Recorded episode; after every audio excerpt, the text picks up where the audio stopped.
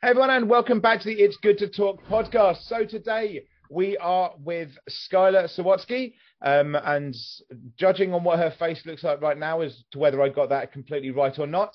But Skylar has just emigrated over to the UK. So basically today we're going to be talking about the stresses of moving, the stresses of completely changing, because obviously a lot of people go over to different countries all the time, and you know, you might go for a few months or something, but this is a big full-on move for Skylar.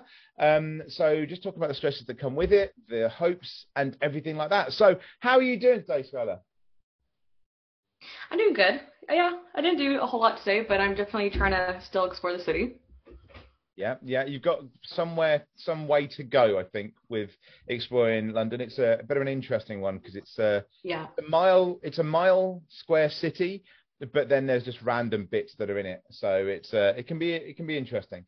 As I just said, obviously you've just come over here, so whereabouts have you come from, and how long have you actually been in England now? I came from a small town that's kind of near Calgary, Alberta, and I flew to London I landed last Monday, so I've been here officially 2 weeks today. Right, okay, so really not long at all, so it's very kind of fresh for you, just coming over from Canada. So you are the third Canadian that's come onto this, along with Papa Paws and Call Me Chris. So you are the first non-social media person that's come on, so I'm not as famous then. Oh, no. That makes you even more special. You are separate from them. You are just. So what made you want to come over to England? I noticed you've frozen there. I'm hoping that's temporary. So what made you want to come over to England and kind of completely change? Because I mean, there is a lot of things that maybe are similar between Canada and the UK, but there's a lot of things that are very different. I mean, taxation on things was an obvious one in my head, but what kind of prompted this? It's always been, a dream of mine to always just move abroad and to have that experience. Right after high school, I went to Dublin, and I saw London for just a few days. I went to Paris for a few days. So I did a quick little Europe trip just to say that I went here. And yeah, honestly, when I was in London, something just felt right. I don't really know how to describe it. I was just like jokingly, you're like, oh, this would be a great place to live or whatever. But I'm like, no, I need to move here. Like, it just, since then, it was just set in my head that I want to move here and I want to live here. And I just always found the country just beautiful, and I love the history. And yeah, really since then, it's been in the back of my head. Like for example, my life in Canada, I didn't want to get too invested into anything because I was like, one day I'm going to leave. One day I need to pack up and leave. Like, I didn't want to commit to anything, like career-wise especially. I don't want to get into a really intense job that I couldn't leave, right? So I was like, because it was in the back of my head, I was like, one day I'm going to go to London. One day I'm going to like actually pull it off somehow. And now here we are. So yeah, I mean, so when you just kind of packed up and gone, did you come over with a job offer? Have you just kind of landed and gone, fuck it, let's see what happens? Or, you know, what's kind of the plan? Kind of. Okay. Kind of, yeah. I really started seriously thinking about doing the move in July. I remember when I started like actually Googling visas and how to do it all. And then I applied for the visa, I think it was October. I got it by November. I had to go out to Edmonton and actually officially sign stuff. By December, I think I had all the documents, and for Christmas I booked myself a plane ticket. And what I have is a work visa, but I moved here without a job, so I kind of did just throw myself in here. Okay, so we've kind of just kind of hoping you've done the Paddington Bear approach, just turning up and going, right, okay. Maybe without the jam sandwiches, marmalade sandwich. I mean, I still love that. I still love that movie. It's so good. But yeah, so you've really kind of just thrown yourself into it. I mean, I have a similar-ish thing with other countries, with Hungary and things like that. I've been very kind of go there and kind of go, okay, this feels good here. I like this. And when I've been to Northern Europe, I tend to make the joke to people that at least people are the right height here. because I'm 6'2", and in the Netherlands, for instance, the average height of a man in the Netherlands, which is the tallest country, is 6 foot. So I'm slightly taller than the average man in even the Netherlands. So I'm like, okay, people are the right height here. And Norway as well. Norway's the right height. So I always kind of have those connections when I travel as well. I mean, this is the longest I've spent in England currently since mid-December. I hadn't spent more than six. Actually, no, this is the longest by one day. I hadn't spent more than 6 days in England since December. It's now, for anyone that's wondering, it's now 7th of March when we're recording this. So I've been doing kind of similar thing.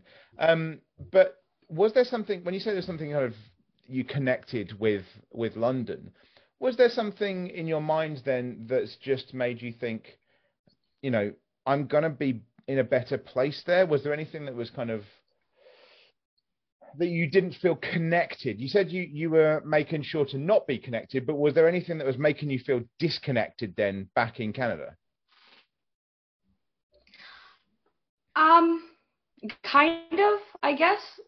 Like, yeah, it was like a temporary mindset.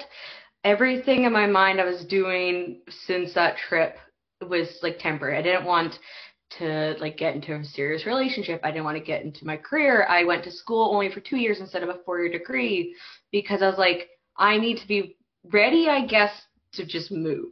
Right. When it's right, or when whatever, like whenever it felt right, like I need to be ready to move. And I remember like even right after I graduated, because I graduated from college summer of 2019. And I remember like telling people, like, they're like, oh, what are you going to do? Like, are you applying to jobs and stuff in Calgary? And I'm like, yeah, but I think I'm going to move. And they're like, what do you mean you're going to move? I'm like, I think I'm going to end up moving. I thought maybe Vancouver or like a bigger city in Canada or something.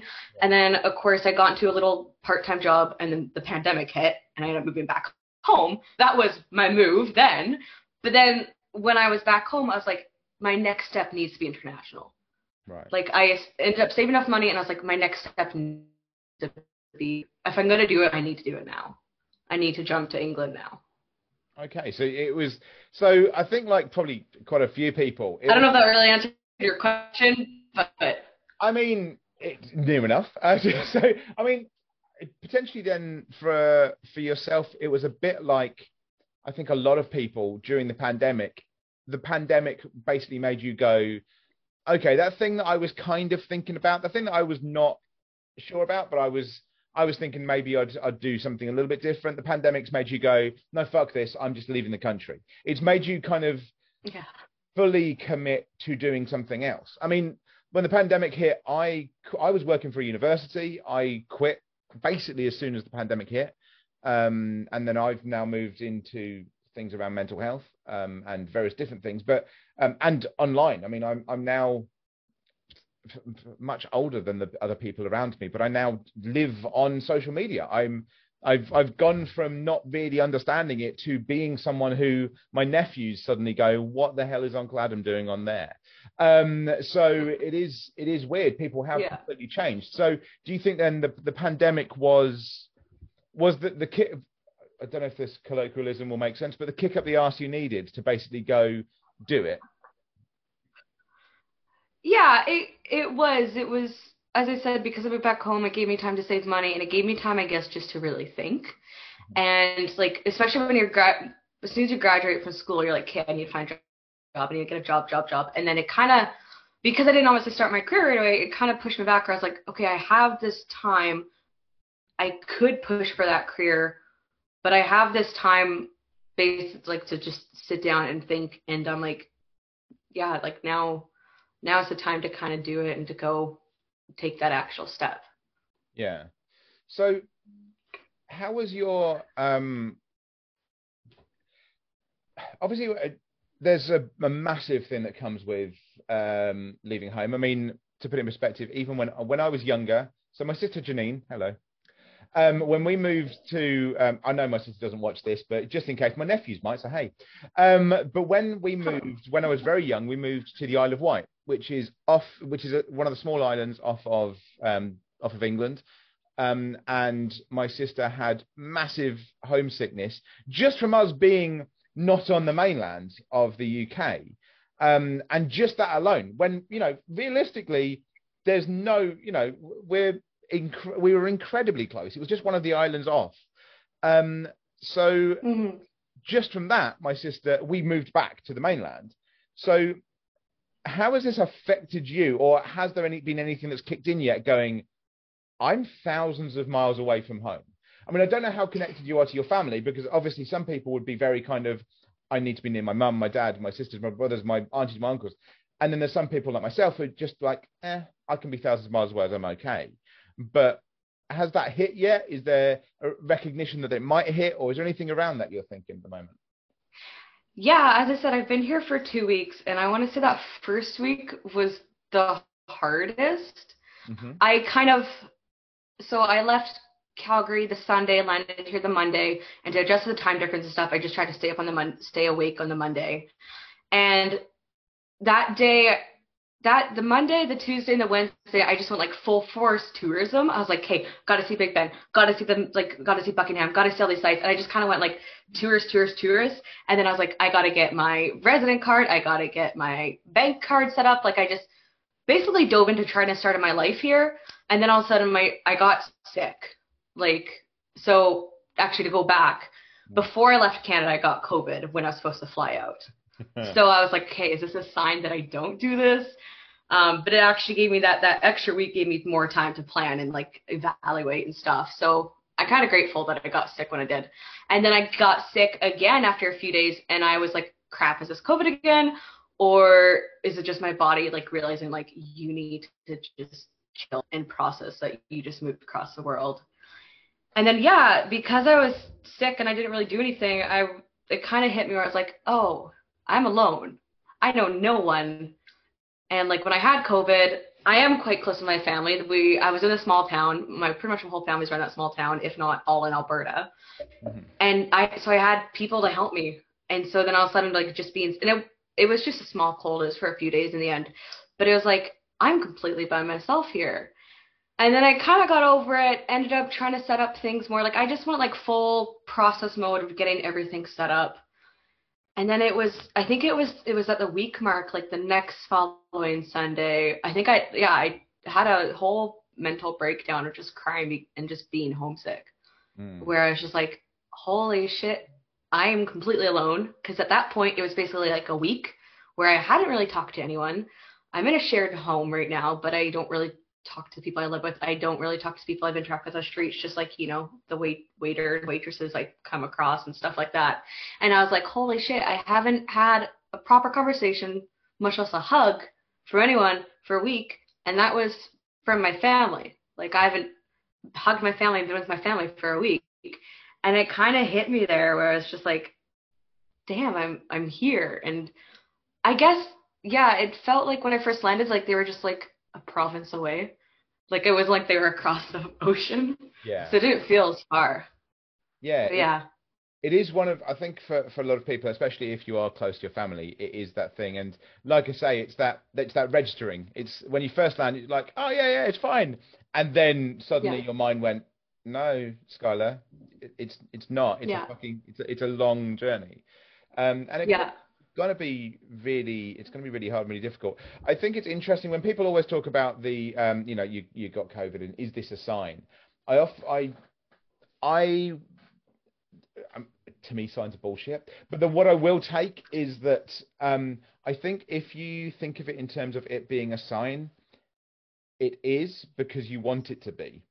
The fact that you've gone past that is the fact that clearly you wanted to do it. But I think for a lot of people out there, whenever you have the thing of, is this a sign I shouldn't do it? Then it's not that you shouldn't do it. It's that your mind, clearly something you haven't resolved in your head is going, dude, what the fuck are you doing? I mean, like for instance, purely because of the situation at the moment, I planned to go to Ukraine at one point in my life, and I fucking will do. I had tickets and I was meant to fly there. I should be there now. The reason I'm in the UK for this long is because my next ticket to leave was to the Ukraine. So my ticket was kind of fucking useless after stuff happened. So I should be there. I should have been in Kyiv.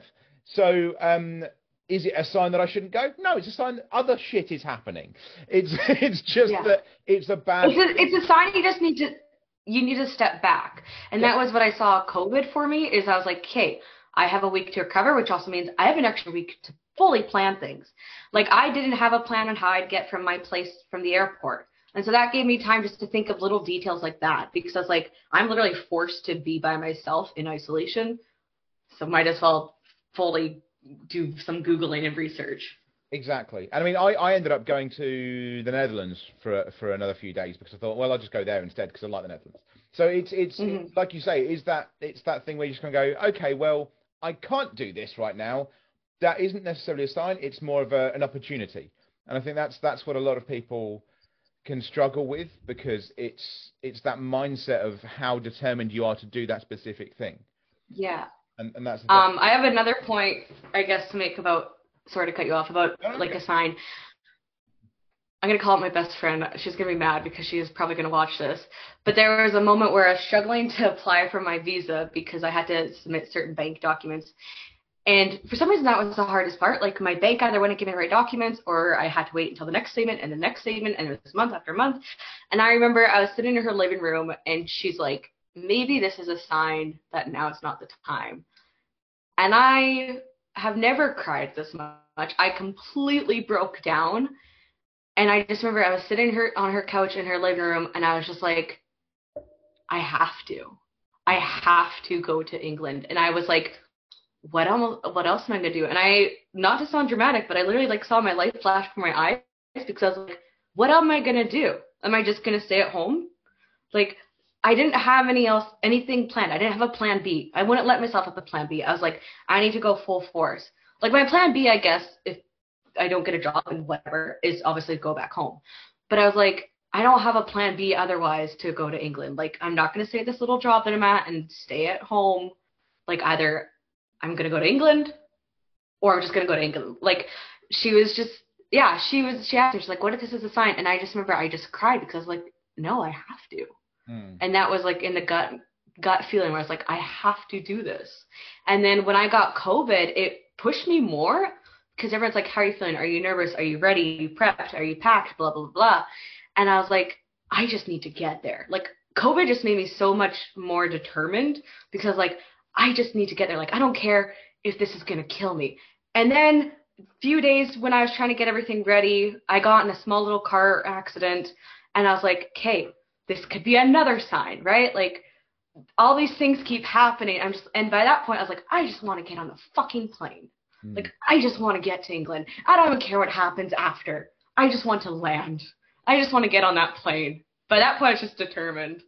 Yeah, it is that thing. I think your mind was probably looking for reasons not to go, but when it couldn't find them, you just did it.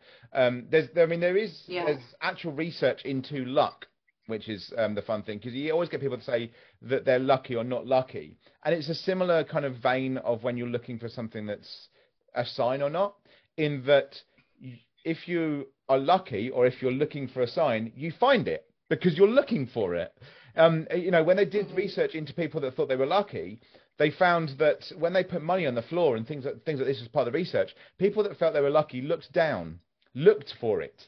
People that felt they weren't lucky literally walked past it. They both had the same opportunity. The same thing was happening to both people. There was no change in what was happening. It's just that one of them, in similar to when you're looking for that sign, you look for it. You find it because you go looking for it. I think the thing is, if your mindset becomes that, you find what you need to. It's the same as anything. It's like when people flip a coin, the argument is always that you know which version, head or tails, you want, and that's kind of been part of that flipping coin. You always actually know what you're going to do. It's just that you need to tell yourself that there's another option. You need to make it be the universe's decision, because that allows you to disconnect yourself somewhat and allow it to be a chance thing. So, I mean, you said that it was quite emotional, and obviously you broke down. So has there been in the past, before any of this, and any issues specifically with any kind of specific mental health? Because it seems like there's been a definite kind of need for something else, a fixation on something happening beyond that. So was there any other things in your past that may explain this or kind of give you a reason that made you want to kind of break out or anything like that? That's a hard question. I think a lot of it, the emotional part was more anxiety and just nerves and stuff. But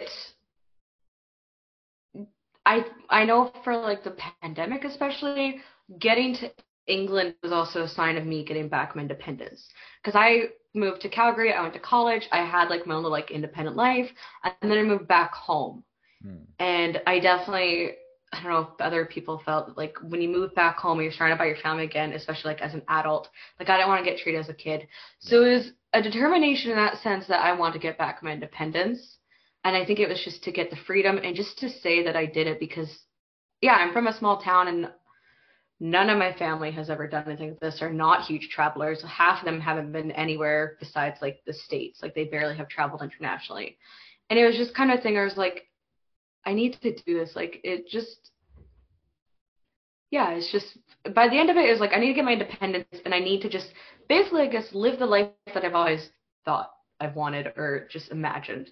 And for some reason that peak was England. There's a lot of English people now, if they're watching this, going, what the fuck is the matter with her? Most of us are trying to fucking leave. But no, I mean, it's an interesting thing. I mean, I find it more interesting because so many people I know. And so I find I don't find Canada that entertaining personally. Clearly you don't yourself, because that's why you've come here. But so many, I mean, it's great. It's a great country, but yeah. But so many people I know or have known, or just in the background, it's always, oh, I want to go and live in Canada, or I want to retire to Canada. So it was quite interesting when I first kind of connected with you, when I was like, wait, you've gone the other way. Like everyone else seems to want to go to Canada. Like Canada's, because it's the idea that Canada is America without the bullshit is kind of the idea. But yeah, it's cozy, it's nice, it's homey, it's welcoming, for sure. Yeah, it's that kind of idea. It's very strange because, like I said, so many people kind of do that. It's interesting you saying about being from a small town and everything like that, because I mean I'm from a village, which in the UK really does mean village. I'm from a small village in West Sussex originally. And similar to you, my family do not really travel. In fact, I do genealogy and I went back to 1752 and they were just from the next county over. So they were not. Yeah. So I know my family's the same. I know my family tree really well. They're all pretty much from Alberta, but then I do have a lot of second family, which I'm going to get to eventually. That's from Devon. But again, like here in England, but they were just either in Devon and then Alberta. Like they've gone little ways and they've stayed though. At least it was a few thousand miles difference. I mean, at least it was that. You know, there was. But like that was when they immigrated to Canada, right? There were black sheep a couple of hundred years ago, and it was just like, no, fuck that, we're going. Yeah, I mean, it is interesting like that. It's you always find there's one person in a generation that just goes, nope, I'm done with being here. Fuck this. And it is. I mean, I do have a sister that now lives in the north, but like.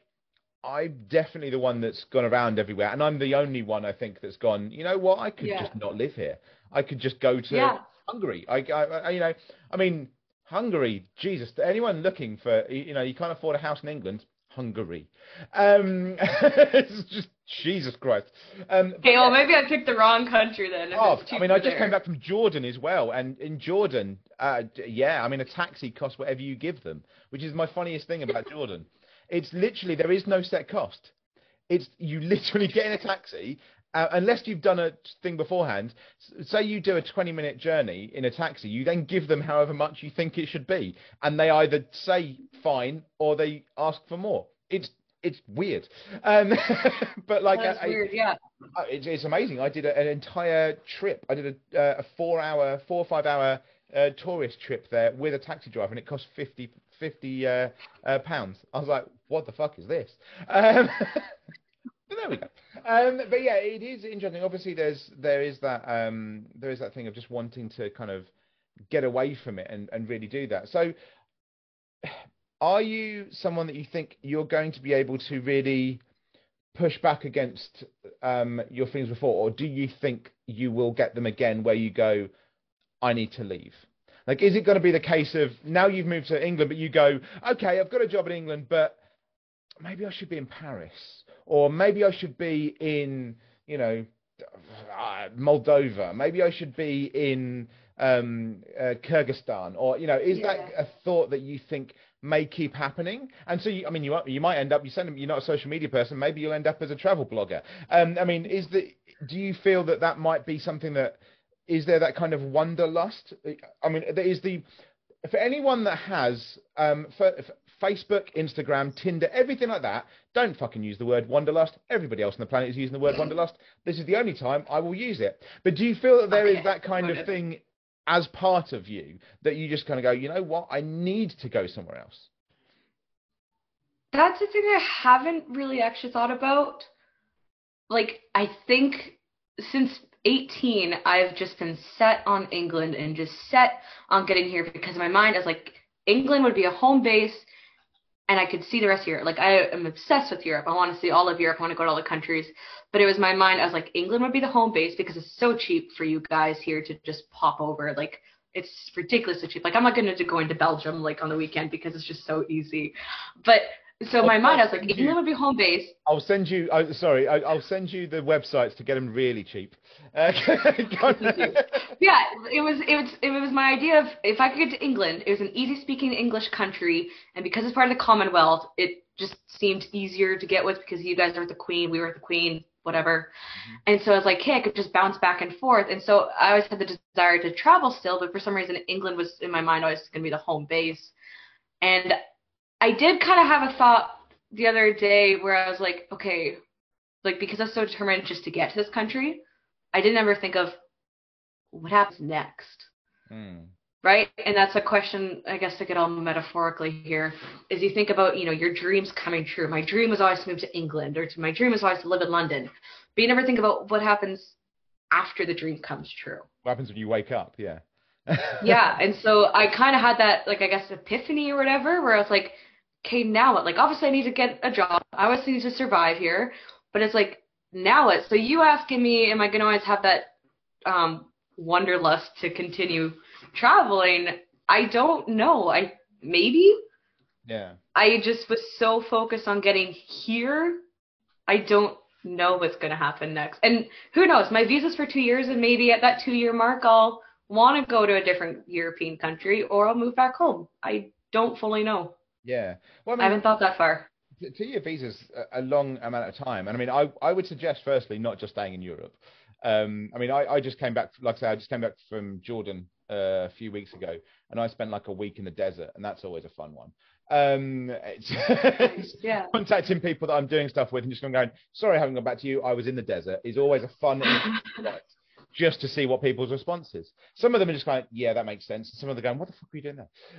But yeah, I mean, definitely, I think it sounds like you have that thought of continually moving around, but you kind of know that you need to have, or you think that you need to have, a central point of doing things. Yeah.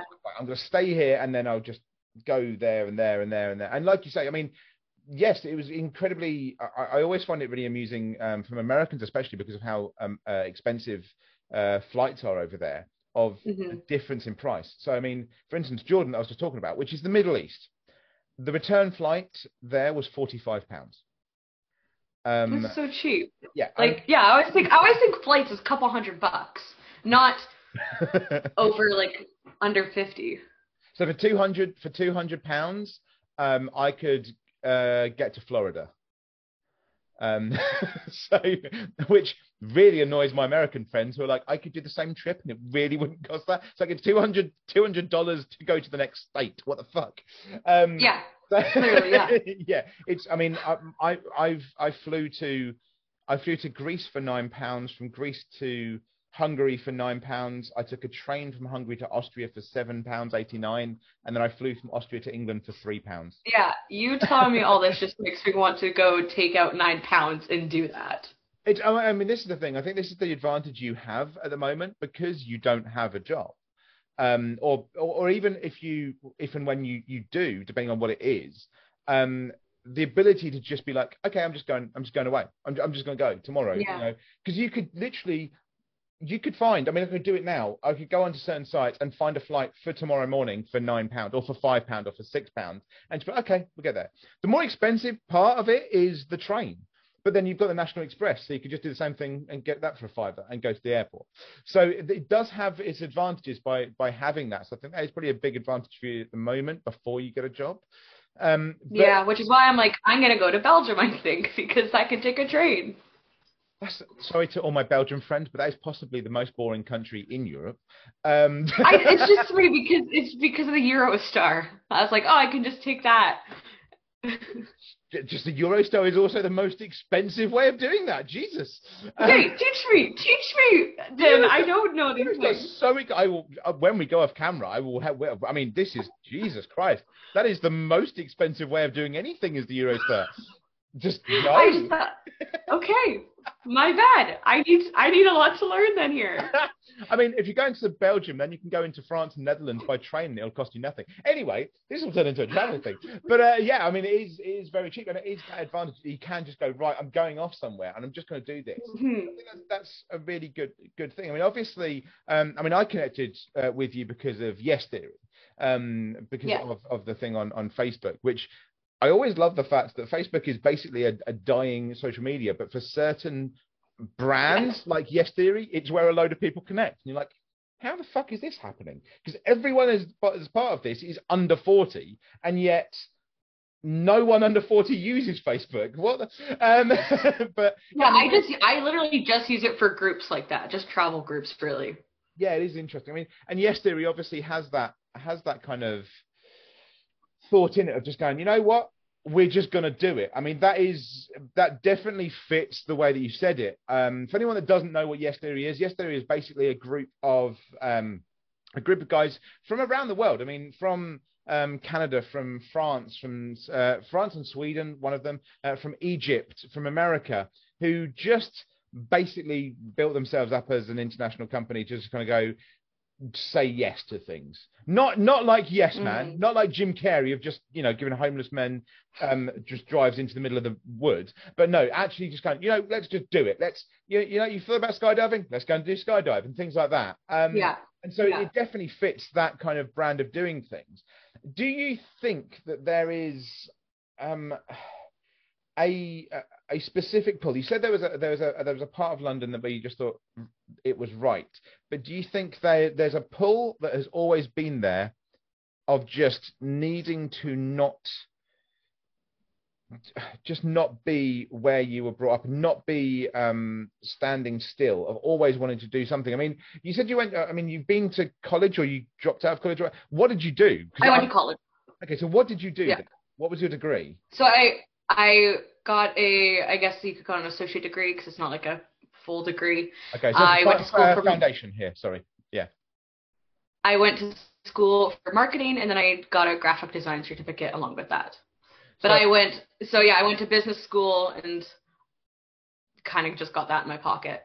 So two parts of a degree that can be done anywhere in the world, and in fact probably are benefited from not standing still. So that's why I wondered of just kind of like what, because some degrees are very, you need to kind of be there to understand it. But yeah, no, it's just for anyone that's wondering, or anyone that's in England and things like that, one, college, she means university. Purely, so the reason I'll say that is because Americans and Canadians have the same thing. College in England is a lower level. It's what you do between 16 and 18. So, yeah, I have heard that term. Yeah, so it can be like high school. It's really strange when people say college, because you're like, okay, does that mean you're only 16, or does that mean you've left university? Which, and also an associate's degree over here would be a foundation degree. I don't know why we have it as different names, but it's a foundation. I'll update my resume with foundation degree then. Yeah, because they just might not know what it is. So it's just it's a two-year thing that you can do, and then you either go on or you just have it as a foundation degree. So yeah, exactly. That's the same thing. So it's just that we call it different things, but it's the same thing. I just know that occasionally when I've had people on from different countries, somebody will say something, and then I'll have someone in comments or someone just message me going, "What the fuck were they saying?" But a lot of different words. Yes, but yeah, it's interesting that. So do you feel that you picked something Did you always have an interest in that, or did you pick something that meant that you could do it anywhere? Because obviously, like I say, even in business, you could have picked something that would have been very Canadian centric, very country centric, but you pick stuff that, I mean, marketing especially, and anything online, well, kind of lends you to be able to do stuff anywhere in the world. Yeah, so actually, I wanted to originally be a musician, and I applied to go to school to be a flutist. And then, again, because I had this thinking of moving abroad one day, I backed out. I got accepted into a school, and right when I actually had to pay tuition and stuff, I backed out, and I was like, because I had, first of all, people asked me, what are you going to do? You're going to have to just be a music teacher to survive. You're not going to basically make it big enough to actually make it a career, or if you are going to make a career, you're going to have to move to the big city, blah, blah, blah. I was like, okay, fine. I'll put music to the side, get something basically in my back pocket that I can do anywhere, like business. And I chose marketing more just because it's more creative and more fun than like accounting. And yeah, I basically just thought I should get something in my pocket. And I definitely wasn't thinking like, I need to work a business job in Calgary. Like, I wasn't thinking that at all, that I need to just stay there. I was thinking just to get something general is one of the main ideas. Okay. Do you feel then potentially, or do you worry that your need to not be in a certain place, or at least at, you know, your home country for a certain amount of time, has meant that you've missed out on things? Because obviously if you wanted to be a flautist and that's meant that you've not gone into things, do you feel like, oh, I could have done that and I've missed out? Or is it kind of, I can go back to that, or, well, it would have led me down a different path? Is there any part of that where you worry that although you're completing your dream, or at least starting your dream, you've missed out on things that could have taken you down a different path to another dream? Yeah, for sure. I think music-wise, I always just want to keep that in my back pocket. I think that's the thing I can always come back to. But as I mentioned before, like, I did live in like a temporary mindset, and I definitely, I think, did limit myself.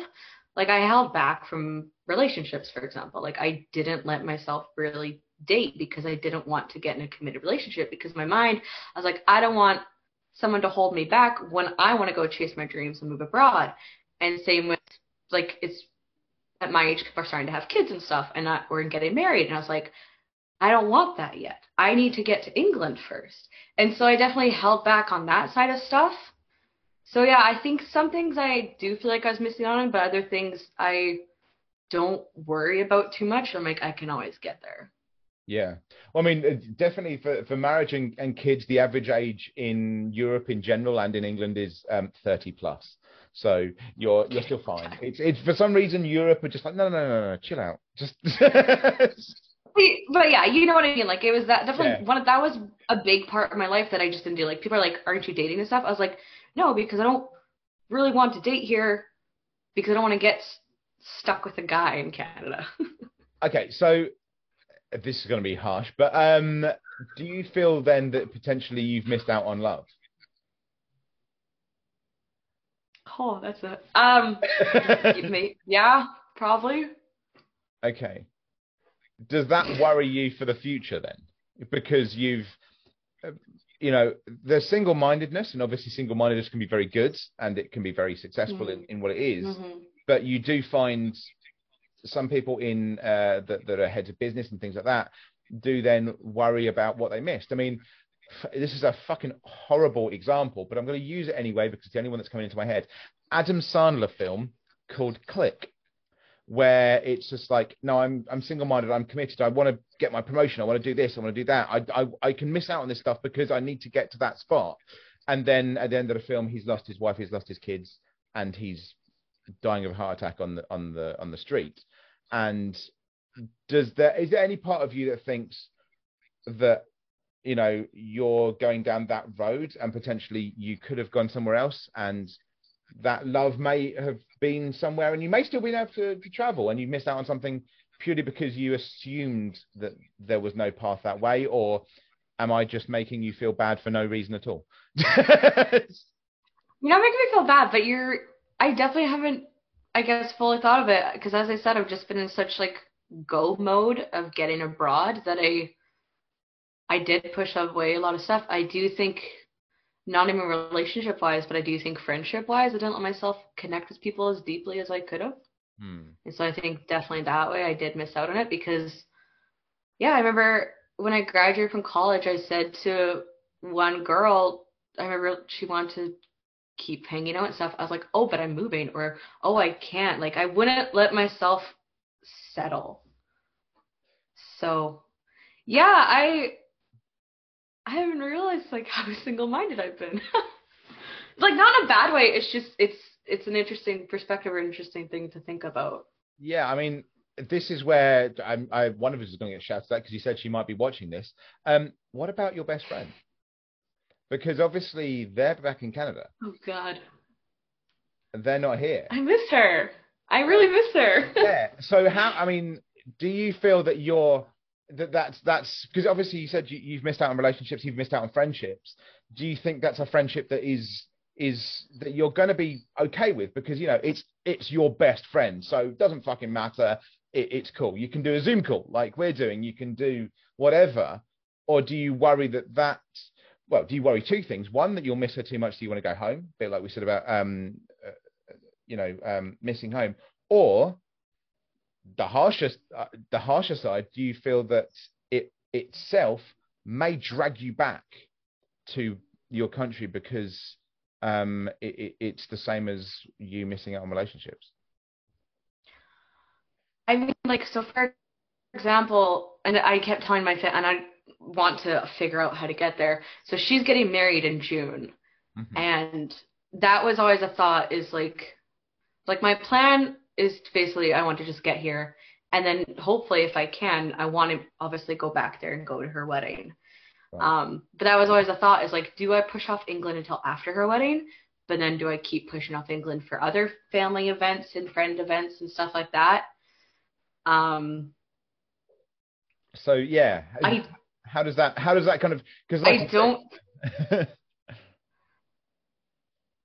no, can ask your, sorry. No, I was just going to say, so like I say, does that then feel that it's going to be a point of being dragged back because it's that putting off for you? But obviously that's still something that you're starting to think about now, of like, but you lost out on friendships. Is it something you're worried you're going to lose, or is it just, it's fine, it is what it is kind of thing? I don't think it's going to drag me back, but it's something I'm afraid to lose. Okay. Definitely. I'm sure if she is watching, she's happy about that. Don't worry, I've just found Skylar some cheap one-way ticket back to Calgary. I've just done it as we're speaking, so she will hopefully be there in June. Yeah, like, it's things like that. Like, I want to put her first and go to her wedding and prioritize that, of course, and be there for her on her big day. But moving back just for friends and family, I don't think so. But also, I'm only 2 weeks in, and I could hit like the year mark and be like, no, you know what? I want these people back in my life and to be there. So I don't know yet. Yeah, I mean, I suppose the thing I'm wondering is, because of the wanderlust that we suggested may be part of just your personality, is, are you going to allow yourself friendships, relationships and connections here, if that's always in the back of your mind? Yeah, that's actually even a thing I think I'm struggling with right now, because I'm only in London for 3 weeks, and then I'm going to go to Devon to see some family friends, and I don't know how long I'll stay there. And so, yeah, I definitely think even just being here in London, like, I didn't, like, I've been feeling lonely, and instead of pushing myself to really make friendships here, I'm like, why bother when I'm only here for 3 weeks? So I guess I am doing that a bit. Yeah. Yeah. Like, I mean, even like Yes Theory people, like, I've reached out to a few Yes Theory people, and I'm going to meet one or two of them this week, but I'm also like, I don't want to make too invested of friendships in London when I don't think I'm going to stay in London. But again, I don't fully know where I'm going to settle, but yeah, I think I am doing that. Yeah. I mean, I suppose the one advantage with England is it's not the second largest country in the world, so you're kind of okay. Like, you can it's a couple of hours at most until you can see whatever friends you see in England. But that depends on whether you potentially stay in England. You know, Devon is probably the furthest away you can get in terms of connections, or Norfolk, actually, because Norfolk doesn't have any motorways, because it's 1952 there, apparently. But yeah, I suppose that is one advantage. But if you're always, are you realizing that you're worried, or are you worrying about the fact that those connections may always be at arm's length then, because you're always thinking about going somewhere else? Or do you think that you will be able to just kind of go, you know what, I'm not going to stay in London, but I am going to stay in England, or I'm going to stay in Europe, or whatever, so fuck it, of course I'm going to make friendships? Or is it the case that now that you've thought about it, you're, like you say, you're going, oh my God, I'm not doing that? Yeah, you've put it on my head for sure, because I basically just plan out things as much as, like, in just a short time. So I only thought London 3 weeks. So I was just thinking a 3-week period. And then I was thinking of Weymouth, I'll be there probably for April. So just a month period. So I've been just thinking of in periods. And I think, yeah, definitely the way I think about things is it's just in chunks. And it's like, don't get too invested, because you're going to keep moving around. Yeah, I think that is potentially the problem that a lot of people have with things like that. It is this idea of, yes, live for today, c'est la vie, things like that. But at the same time, it's like, if you only ever live for today, then you don't know anyone. There's nothing else to be there. So it's like, I am someone that is spontaneous, and we'll just kind of, as I've said, I will just kind of go, I'm going to go on a flight tomorrow, like, or whatever, because who the fuck cares?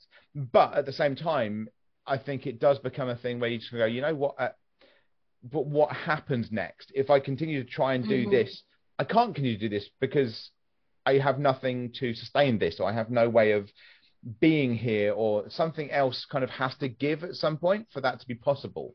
And I think some mindsets, I think there's always a balance to have, in that you don't want to go the other side of just going, right, I'm going to settle in this one village for the rest of my life. It's my forever home at the age of 20. But you also maybe don't want to just be going, well, I'm just going to keep going back and forth over and over again. I mean, think of Yes Theory. Even Yes Theory were in the same house for several years. You know, and these are guys that traveled the entire world. But they still had a point, and they still made those friendships worldwide, actually. You know, that's an obvious thing of, they made friendships across the world. In fact, they themselves are from across the world, you know, Egypt, that's France, true. Everywhere. So it is something to think about. So are you not renting at all properly then? I mean, because you're saying you're only there for 3 weeks, and then you're Devon, and then, so, I mean, what have you got, like, what's happening? Are you doing Airbnb? What's going on? Technically, this is like a short-term rental place that I booked for a month. But because I had COVID, that pushed me back, so I'm only here 3 weeks. Okay. And then for staying in Devon, it'll be with family, so I don't have to pay there. Okay. And then I don't know where I'm going next. This is all your family now going, wait, what the fuck do you mean you're not paying? Well, no, they've offered. No, I just love the idea that they're just watching this going, Skylar, I think you're fine. I don't know if they'll watch this. Potentially not. But yeah, I mean, so you're kind of, are you, because obviously you're looking for a job. So do you know where you're looking for a job, or is it that you are looking for an online job, or like remote thing? I am looking for a kind of more of a permanent job. I think in my mind, if I get like a home base of a job, then I'll create friendships and relationships in that area. I'm kind of looking, I'm thinking maybe still London, but I'm also kind of looking at bigger cities like Bristol or Manchester. I'm leaning towards Bristol because I think I want to be more by the coast, because since I'm from the prairies, I want to be by the ocean and have that. So right now I am just kind of looking at cities, and I am looking for more jobs that I guess I can more settle with. Yeah. It's amusing to me, because you've immediately mentioned somewhere that's closer to your family, because Bristol is not a city that most people would want to go to. The Southwest is not exactly, that's a retirement part of the country. So Bristol is a kind of, you want to be there. It's the closest place to your family that are over here. Because if you want to be near the coast, my immediate thought would be Brighton, which is very young, very kind of up and coming, and where you potentially get those kind of jobs, or Southend. I did take a day trip to Brighton, and I did love it down there. It just felt kind of small, but it is in the back of my head. I mean, compare it to Bristol, yeah. I mean, Bristol's small. I'm not a big fan. I don't like your hesitation towards Bristol. There's a lot of issues with Bristol. I don't like the southwest of England in general, but also because I have issues with, because I've worked in universities and I know the University of Bristol. Because my main thing is mental health. Bristol has the worst record on mental health of any university in the country. Literally, like, suicides from people going to University of Bristol are the highest by a country fucking mile. God, okay. So, like, part of me thinks that's because they had to live in fucking Bristol. But it's a very strange thing. But I'm wondering if part of that is your mindset of going, I need to be near family. Because, like I say, it's not a normal place. Manchester, I can see. Manchester's kind of going, okay, Manchester is one of the bigger cities, or Manchester, Liverpool. It's also because everyone's heard of Manchester because of Manchester United. But Manchester, Liverpool, Birmingham, I can see people going, okay, I can go there. It's just a strange choice. And I'm wondering whether in the back of your mind, you're already a little homesick, but don't want to admit it. And so you found another qualifier. Damn it, you're fucking calling me out. Yeah, I think so. Like that, like, just even the last few days I've been applying to jobs. I've only applied to jobs in the Southwest because of Devon. But at the same time, now I'm starting to make a few friends in London, and I'm like, do I stay in London? So I think I'm definitely having issues on trying to decide where to stay because, yeah. I mean, if, in the simplest terms, if anyone that wants to move to England, potentially, if you want to ever earn any money, you go to the Southeast. It's as simple as that. The Southwest doesn't pay. The North doesn't pay.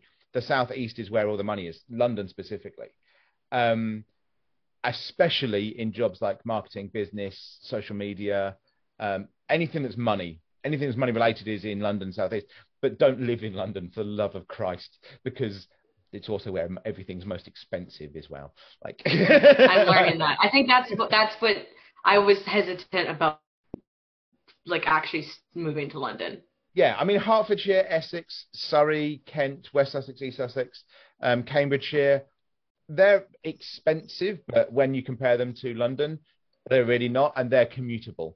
And I mean, for the obvious one would be Kent, because Kent is commutable to London, and also means that you can go on, you're next to the road to mainland Europe as well. But it is quite interesting to think of that you've always wanted to move away. It's always been the short term, I need to move away, I need to go there. Yeah. The second you've got here, you've gone, I need to find a way of going back, but I don't want to admit to myself that I want to move back. Therefore, I will find a way of doing it without moving back, which seems to be what you're doing. Yeah. So you're just like, we realize this on what I'm doing. But this is, I think that, yeah, it is true. Yeah, it's something that I think a lot of people don't realize, in that what they do a lot of the time is, there's a big thing they want to do, and it could be potentially a lot of these moves because of the pandemic. And like I said, the pandemic was the big move for you, was the big thing for you that made you go, I need to do this. Maybe if the pandemic hadn't happened, this may have been something you did when you were 26, 27, 28, 29, 30, and then being like, right, okay, I've done what I need to do. I've got myself some money. I've lived enough to get the connections I need. Now I can go somewhere else and live a more fun life or whatever like that.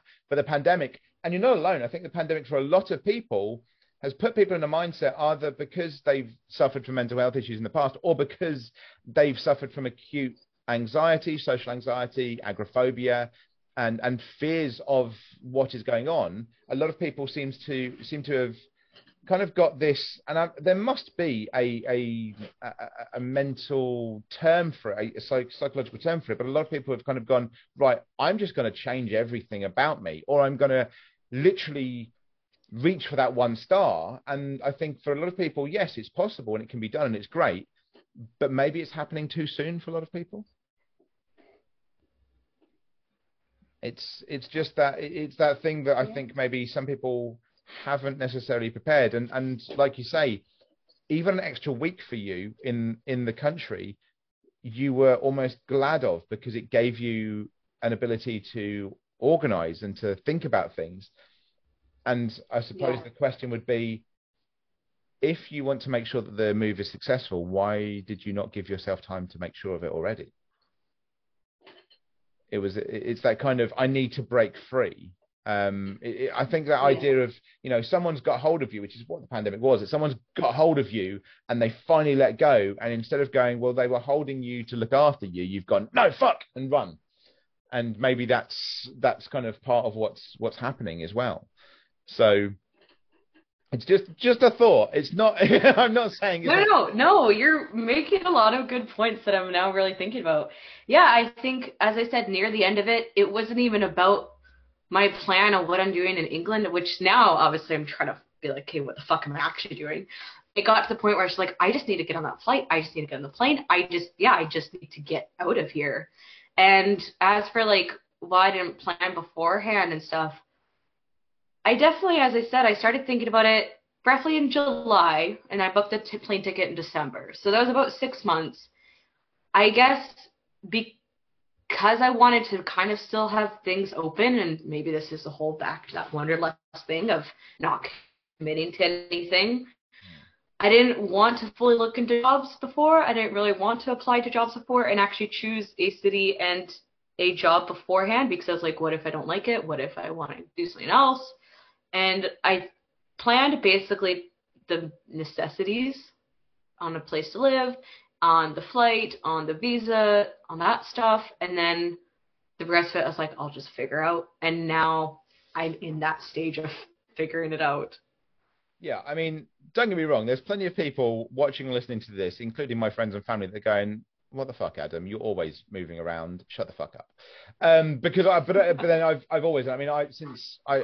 was homeless at 15, and I've always just moved around because I'm that kind of person. But I am very transient in how I see things. But I think I've come to the conclusion that is me, and it's just how you do things. And the stuff I do is online, and I can do it. You know, I did one of these podcasts whilst I was in Jordan, you know, so it was, it gave me the advantage, but I also tried to make sure I had a central point like I do at the moment. How long that's going to be is God knows, but it is one of those things. But it's interesting to see that maybe you have kind of, you've run from it without making sure you could walk. Because I mean, especially when you're in England, I like that quote. Yeah, yeah. I mean, in England as well, I think especially it's interesting because how far away, if you're in Canada, how many miles away, you work in kilometers, don't you? Fuck. Kilometers. Okay, how many kilometers? And I'll try and figure out the difference. How many, just aside, any Americans out there, you're not the only ones that use your system. Who do you think gave it to you? We use miles too. Anyway, I have Americans sometimes try and talk to me in kilometers, and I have no fucking clue what you're saying. But how many kilometers away would you have considered, if you were staying in Canada, would you have considered a commute if you were back in Canada? I mean, I commuted an hour from my small town to my work during the pandemic. Okay. And that was with like icy roads and horrible driving. So that's like, that's driving, an hour driving. So that, depending on where you could go, that's about 100 kilometers that you could easily, do if you were on a normal road. Yeah. Like I drove all over, like when I was in Calgary to my small town, it was about just a little bit over an hour drive. And that to me was nothing. Like I would go to the mountains on day trips myself and drive like 3 hours just for the fun of it. Driving to me wasn't that bad. Okay. Like I didn't mind driving at all. So my next question would be, before you came to England, did you, because of your family, did you know how big England was? I mean, I knew it was a tiny ass country. Yeah. Okay. So my third question would be, why didn't you look for a job when you yourself would travel from a central point? Because obviously there's almost nowhere in England, depending on where you're commuting, that would be more than 3 or 4 hours at absolute most. Fair question. Because you've done it in this kind of thing of like, well, I might not want to stay there. Well, it doesn't matter, because it doesn't matter what most people commute. Uh-huh. And it's that question. And I know this is somewhat turning into a therapy session. It's not meant to, but it is that question of why did you, it seems like you've made it so that it's almost like you've set yourself up to a potential failure and set yourself ready to go back and given yourself the reasons to go back. Because, well, I couldn't find somewhere there because it's not the right point. Well, it doesn't matter because everywhere's in the same point. You've immediately started to look for places near your family. And it seems like you've given yourself that ability to go, I tried, knowing in the back of your mind that you needed to do that, but that actually where your heart really rests is back in Canada, but you didn't want, your mind didn't want you to admit it to yourself. So it gave you the opportunity to give you a reason to say, well, actually, it just didn't work. Okay, this is a therapy session at this point. I think near the end of it, the more I got from my family and friends, because people were supportive, but nobody's done it. They're like, yeah, go for it. But a lot of people, they're like, what if it doesn't work? Or like they put a lot of, I guess, doubt in my head. And I guess I did set it up in a way for me to get my goal of moving to England, but I also had it set up where I could go back home if I wanted to and needed to. Yeah. And it's that question of how much did you set it up to go home? Because I mean, and I think this comes down to a lot about your interaction with your friends and family like that. I mean, my family know full well that there's nothing they can say to me on this planet that will make me change my mind if I've decided to do something, because I'm not that connected. I spoke to my mother today, but I'm just not that connected to my family. I'm not that person. But obviously, if you are someone that is connected to your family and feels the need to be near them, then is that you've taken it on board and you've just done it and not realized it. It's just a background of your mother, your father, your sister, your brother, your auntie, uncle. Every time you want to apply for something, going, well, really, well, is your CV good enough? Oh, is this the right place? Maybe you should move near your family. Maybe you should move nearer to us. And they'll probably tell you, yeah, why don't you go back home? Because obviously you want to be near your family.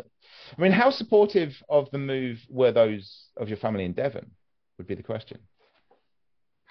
So the family in Devon that I speak of, I don't fully actually know. They're like second family. I haven't met most of them, or I've met them really handfuls of times, so not really closely. As for like my actual family support through all this, my dad is super supportive, mostly because him and my stepmom. Huh? Your dad was just like, get out of the fucking house. We've had enough. Not quite. Basically, my stepmom, during the pandemic, she moved to Dominican. So they experienced this kind of new chapter. And he's like, oh, yeah, go for it. Like, go travel the world. Go, discover yourself. Do that type of stuff. Mm. It was definitely probably my mom and my grandma that, like, had the most doubt, because I think those are the ones I'm most close with. And they just didn't want to see me go because they didn't want to not be around when if I need help or to make sure I'm safe, that type of stuff. And again, because most of my family is from like this small Alberta area, and a lot of them are like, I grew up like with farmers and that type of stuff. They just never thought about the traveling part. And so they just had a lot of doubts and worries and like, why would you go that far? Why would you do this? And I think by the end of it, I did get so exhausted with all their doubts and their questions. I kind of didn't plan super far in advance, I guess. Yeah,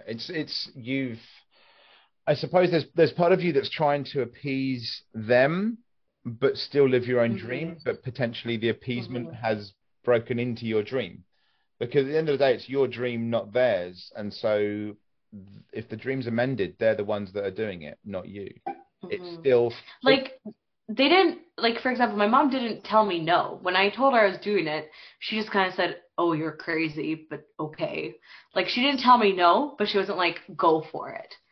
And that was kind of how most of the reaction was from people. They're like, oh, that's great, but are you sure? I mean, yeah, I've never heard of a family, the family that gets the most into people are never the ones that say no. It's a bit like the obvious thing of which time are you most upset by your family, when they are angry or when they're disappointed. So I find there's never that the family are going to say no. If they don't want you to do something, they'll just be like, oh, well, we'll miss you. And so it's always that kind of point that actually there is some worry about that. Did you ever feel then that you needed to, because obviously you have some closeness with your family, but was there ever a feel that you needed to just break away from your family as well? Or was it completely just that you had the wanderlust? Or was it just like, you know what, I'm just not the same as the rest of you? You know, like I've said with myself, I'm very much a black sheep. You know, I think my family would agree with me on that. I am the black sheep of at least this generation of my family. And was that part of it? Or, you know, what do you think? I think so. And as I said, during this pandemic, because I moved back home, that gave me the chance to live with my family as an adult, where I had developed who I am. And I was saying throughout the pandemic to my friends, especially, like, I felt like I was outgrowing my family. So yeah, I think it was that. And to just get my, as I said, like, get my independence back. And I could have just moved to a different city, could have moved out of my small town to get my independence back and get my own apartment or whatever. But I think it was to just completely break free. Yeah. Okay. So in that case, do you feel that because you had to move back in with your family, that although you've become an adult and you've developed your own way of thinking, that actually the mindset became, there's a wording for this, but I'm not going to be able to use it properly, so I'm just going to use a wording that sounds insulting and is not meant to be. But do you think your mindset became a childish one of like, well, fuck you, I'm just going to go as far away as I can then, mum, or as far away as I can, because I'm not your, you know, I'm not this anymore. And that's pushed you to absolutely do it. Whereas really you could have just moved to the next province and maybe thought about it later. Do you think that it was, although, like I say, the pandemic has pushed a lot of people, do you think that maybe because of that, it made you almost as almost like a catalyst for a bigger reaction and a bigger kind of explosion of emotional baggage that needed to be pushed away to push you further away from them physically, if not emotionally? Yes and no, because I was still considering like going to Vancouver, so like, you know, moving to the next province or Ontario. And so I still was thinking Canada, but I think what pushed me to get to actual England was still that dream behind it, was just to still move abroad and move internationally. Okay, so there wasn't any specific time when you, like, there wasn't a conversation with someone and then you just went, fine, I'm not going to bother with Canada, I'm going to England. Not really. I think in my mind, and this goes back to when you were saying how a lot of English people here see Canada as a place to retire to. In my mind, I think I still see Canada as home and a place to settle later. Mm-hmm. So I don't want to ditch the country completely. It's still a great place to live, but I think it's just like, I don't need to be there right now. Okay. So you're doing it kind of whilst you can, because you kind of maybe felt that you had the chance to now. Okay. Mm-hmm. I think we've gone around a few things there. And obviously I think I've put you in need of some counselling in London now, accidentally. But was there anything that you wanted to mention or talk about, or just say to anybody out there that's listening, or talk about yourself and your move for anybody that wants to, that we haven't covered that you'd like to before we finish up? Not really. I think you've mentioned a lot of deeper points that I didn't think of, like just the need and the drive to get here so much. Like, I thought it was just like, oh, I'm following my dreams to move to England. Like, that's amazing, which it is. But I realized like how much other factors played into it. So yeah, I don't really have like, I guess, any advice that, like, obviously for anyone who wants to do it, just look into it and see if it's the right move for you and it's the right goal for you. And yeah, it's definitely like, I'm still in the process, I guess, of figuring it all out still. Yeah. Like, I don't feel like I'm at the end of it. I'm just still like, I'm definitely in the middle of it all. Yeah.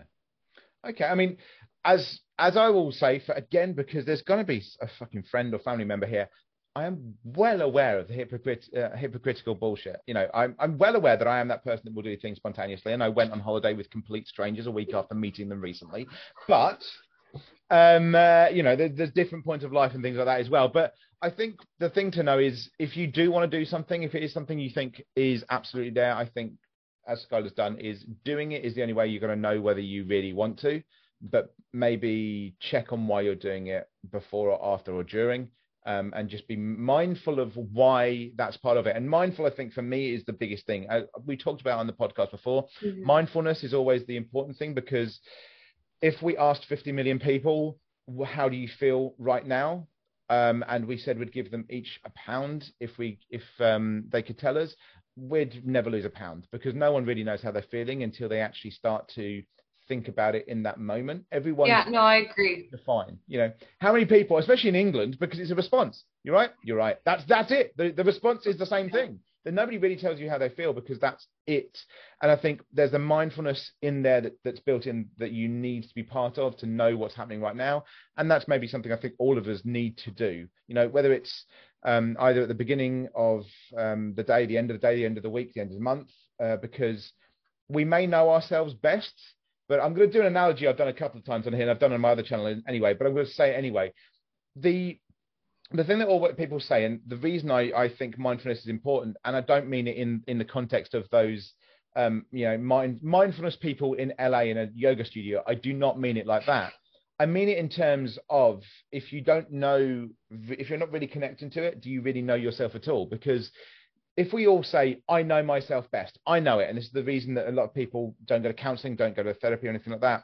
If we think of that in terms of a loaf of bread in the plastic on the side in the kitchen, we think of it the same thing. You know, that one issue that I had, or that one thing about myself, I know that. I don't need to look at it. I know it. It's like the bread on the side. It's exact. Of course, it's fucking bread. You go out for the day and you come back, that bread is still there. That bread is exactly the same. It hasn't changed. It's the bread that you left there. And that is when you interact with it, because you still know it. That's the mindfulness point, because if you go away for a month or maybe just 2 or 3 weeks and you come back, well, that plastic has expanded a little bit and it's a little bit of condensation on there now, but it's still the same bread. It's still the same issue. It's still, yeah, it's fine. Now go away for a couple of months, 2 or 3 months, 4 months, you come back. Well, now it's a little bit moldy and it's expanded a little bit more. Okay, so it's still that same bread. It's still that same issue, but it doesn't quite seem the same. But it's still the same. It's fine. Well, now go away for 2 years and come back. Mm-hmm. Well, when you come back, that's a mess of mold and of decay, and it is not the same. There's nothing there that's the same anymore. The bag isn't even there anymore. That's decayed. It's just a black and green mess on the side that you don't even recognize. And so you no longer know that thing, in the same sense as if you leave that part of you alone and you just barrel through things and never really interact with why or how or what is going on in your mind right now, when you come back to it, you don't recognize it and you don't know what to do anymore. So always think of, if you need to have that action with mindfulness, with what you're feeling right now, do it now whilst you still recognize it. Don't do it when you think you still do, but actually you don't. So that would be my thought in terms of anything like that. Be sure of what you're doing right now, because when you look back on it, you're not. That's a really good analogy for sure. And I think that is, and actually that's why I'm glad I said yes to doing this podcast even. And that's what I'm trying to do throughout this whole process. Like, I am a journaler, but I am trying really hard to check in with myself throughout this entire way, because I think that's the biggest thing, is just to be mindful of like every step that I'm doing and why I'm doing it. I think that is important. I'm actually so we're recording this on the 7th of March, and there's a podcast that has just come out from It's Good to Talk podcast today, which you can find obviously Amazon Music, Spotify, and YouTube, called Find Your Journey. And I talk there about double journaling, and I think that's a point to make, because you've said about journaling.